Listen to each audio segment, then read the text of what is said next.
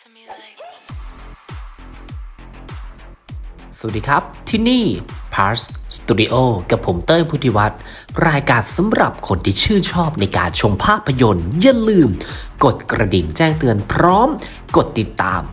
แล้วเจอกันครับ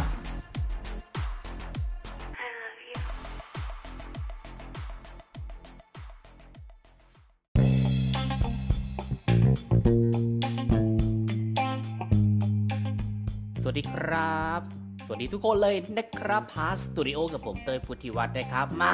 ตื่นเต้นเสียเหลือเกินแล้วก็รอนับนับนับเอ๊ะเมื่อไหร่จะเข้าสักที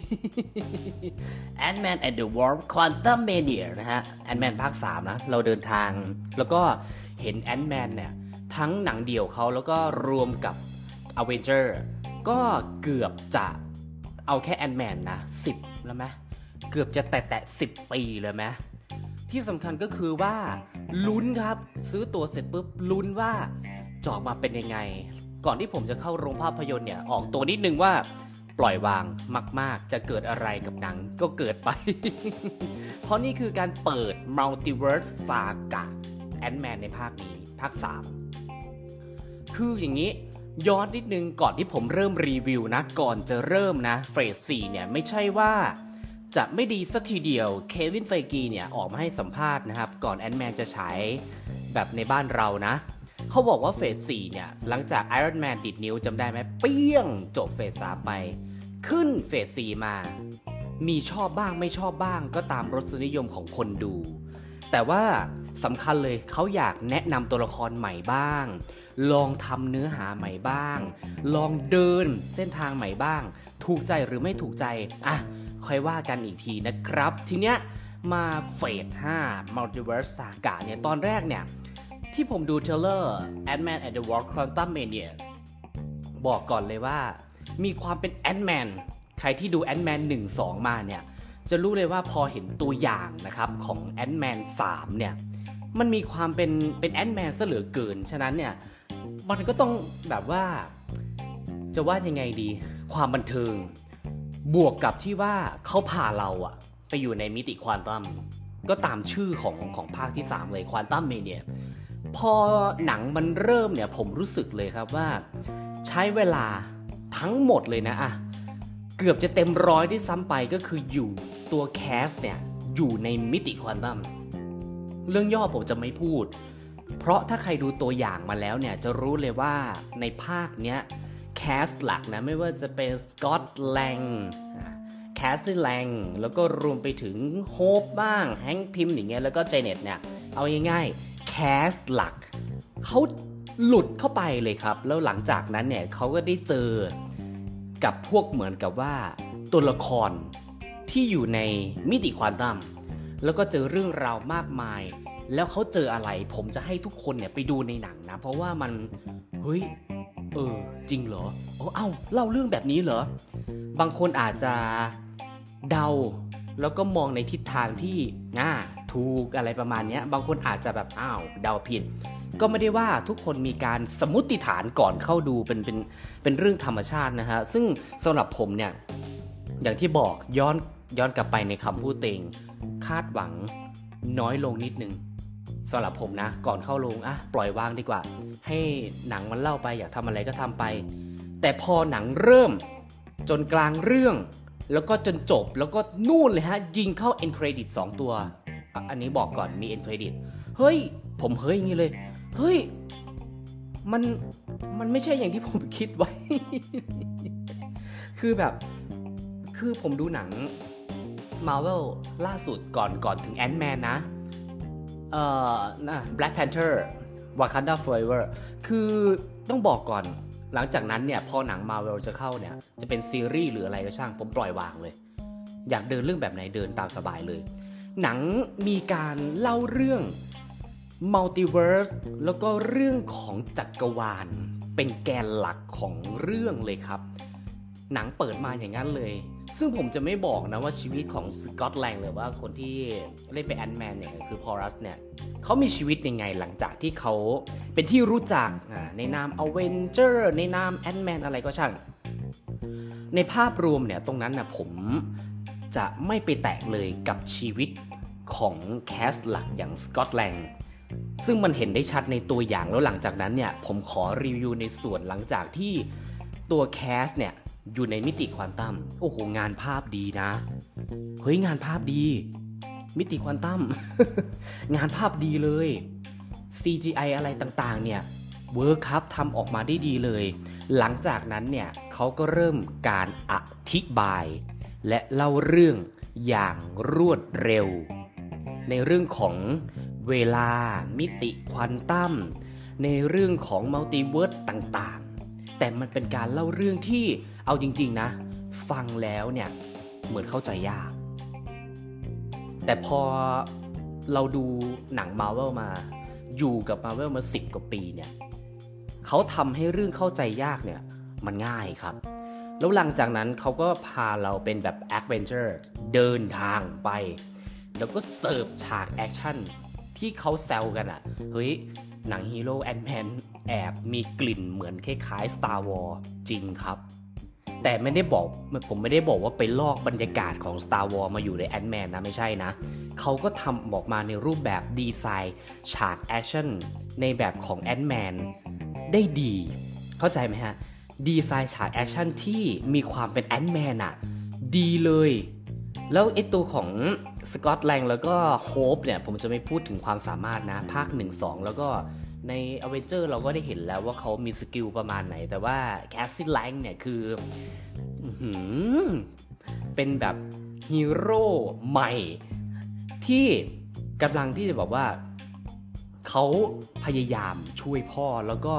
เหมือนเขาดีไซน์ตัวละครตัวนี้ออกมาได้ work นะ work เลยด้วยความที่ว่าเปิดมาเป็นฮีโร่ใหม่ บางอย่างอาจจะไม่คล่อง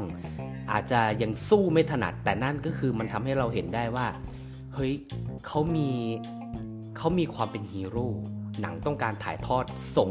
ข้อความแบบนั้นมาหาคนดูเลยว่า เขามีจิตวิญญาณของความเป็นฮีโร่มาก ๆ ในการดำเนินเรื่องดีครับ การอธิบายของเขาเนี่ยเขาทำออกมากระชับ เข้าใจ ความซับซ้อนเนี่ยมันน้อยมันไม่ได้ยากเกินที่จะเข้าใจเลยในเรื่องของงานภาพ หลังจากที่เขา พาคนดูเข้าไปใน multiverse เนี่ย โอ้แม่เจ้า ภาพสวยจริง หลังจากนั้นเนี่ย พอมันเป็นเรื่องราวการเดินทางเนี่ย ฉากแอคชั่นตามมา บันเทิงครับ ไม่ใช่ไม่บันเทิงนะ บันเทิงเลย คือมันมันไม่ได้เป็นสงครามอย่างเดียวอะแต่เวลา Ant-Man เขาสู้อะ ก็จะมีย่อแล้วก็ชกย่อชกย่อชกนั่นนู่นนี่มี skill ของเขา ซึ่งการดีไซน์และการออกแบบฉากแอคชั่นแบบเนี้ย work แล้วมันสนุก แล้วหลังจากนั้นเนี่ยมันก็เดินทางไปถึงครึ่งเรื่อง โดยเฉพาะในส่วนของนักแสดงอย่าง Jonathan Majors Kang Kang ผู้พิชิต เปิดตัวออกมา ได้เห็นความเป็นมา เขาเล่าเรื่องของแข่งดีนะ เพราะอะไรรู้ไหมที่ผมว่าดี มันเข้าใจไม่ต้องซับซ้อนเล่าแบบนี้แหละ แข่งมีความเป็นมายังไง ผมให้ดูไปไปดูนะครับ ผมจะไม่บอกนะ แล้วมันมีการเชื่อมโยง ที่ทำให้เรารู้สึกว่าไม่น่าเบื่อ เอาง่ายๆนะสองชั่วโมงกับอีก 4 นาทีนิดๆไหมหนังเรื่องเนี้ยไม่น่าเบื่อสำหรับผมนะ ผมผมไม่ละสายตาไปไปสักฉากหนึ่งเลย แข่งเป็นอะไรที่ ถามว่า Multiverse Saga ตัวร้ายคือแข่งอะย้อนกลับไปซากะที่แล้วคือ Infinity Saga ก็คือเตนอสคนละเรื่องครับ แต่ผมชอบนะ ชอบตัวร้ายทั้งทั้งสองซากะทานอสก็อีกแบบหนึ่งแข่งเซอร์ไพรส์แต่ผมไม่พูด แต่ชอบไหมอุ้ยโคตรชอบครับ เขามีเขามีความน่าเกรงขาม แค่ยืนพูดการใช้ สีหน้าหรือว่า body language ในการแสดงของเขาอะผมยังเกรงตามเลยนะ ผมรู้สึกว่าเฮ้ยเหมือนเราโดนแข่งกำลังโดนมันขู่อยู่หรือเปล่าวะ การการแสดงของอ่าJonathan Majors เนี่ย ดีเลยครับ มันน่ากลัวโดยที่ยังไม่ได้โชว์ skill อะฮะแต่พอช่วงท้ายหรือว่ากลางๆเรื่องเนี่ยเขาเริ่มแล้ว พอเขาแผลงฤทธิ์โอ้โหเขาก็ซัดกับ Ant-Man แล้วก็ cast หลัก ทำออกมาที่มันสะใจนะ กลางเรื่องจนถึงตอนท้ายเนี่ยแอคชั่นดีเลยครับ สุดจะประทับใจเลยนะ อะ เปิดมา Multiverse Saga phase 5สอบผ่านไหม เดี๋ยวสรุปเลยแล้วกันครับ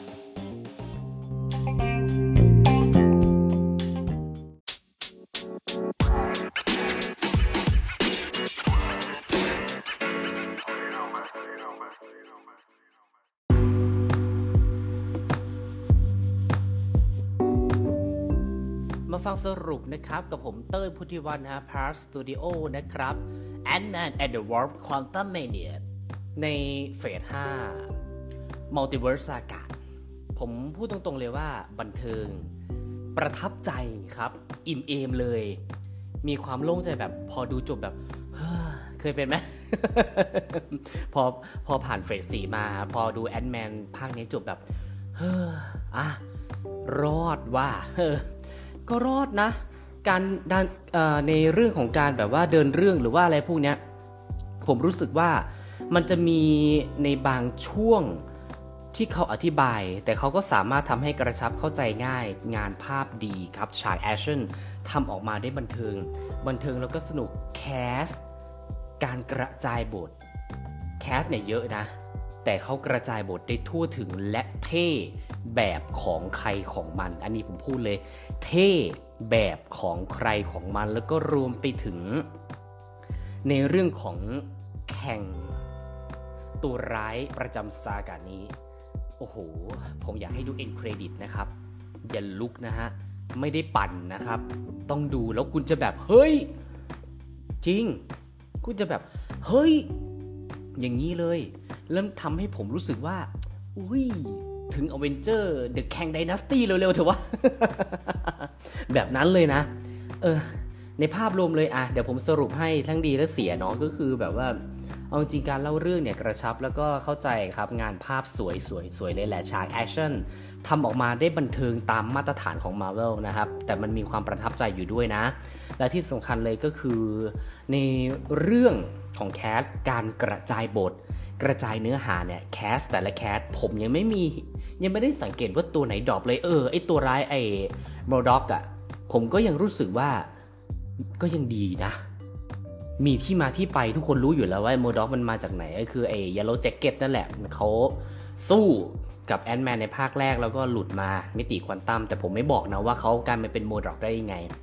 ดูเองก็ยังก็ยังทำหน้าที่ของตัวละครแล้วก็ถ่ายทอดมาเวลยังถ่ายทอดตัวละครตัวนี้ได้ดีนะ ไม่มีไม่มีปัญหาในเรื่องของแคสเลยครับ แต่ว่ามีอยู่ช่วงหนึ่งที่แอบอืดอยู่บ้าง แต่เหมือนทีมผู้สร้างแล้วก็พุ่งกับอะเหมือนเขาจะรู้ถ้าอธิบายยาวเกินไปอะคนดูหลับแน่นอนเขาก็เลย รีบพลิกออกมาให้แบบว่าเป็นเนื้อหาที่น่าติดตาม แล้วก็พลิกความน่าตื่นเต้นทำให้คุณเนี่ยเฮ้ย แบบตื่นขึ้นมาทันทีเลย ก็ถือว่าพลิกพลิกแพลงได้ดี แต่มันก็จะมีแอบบางช่วงที่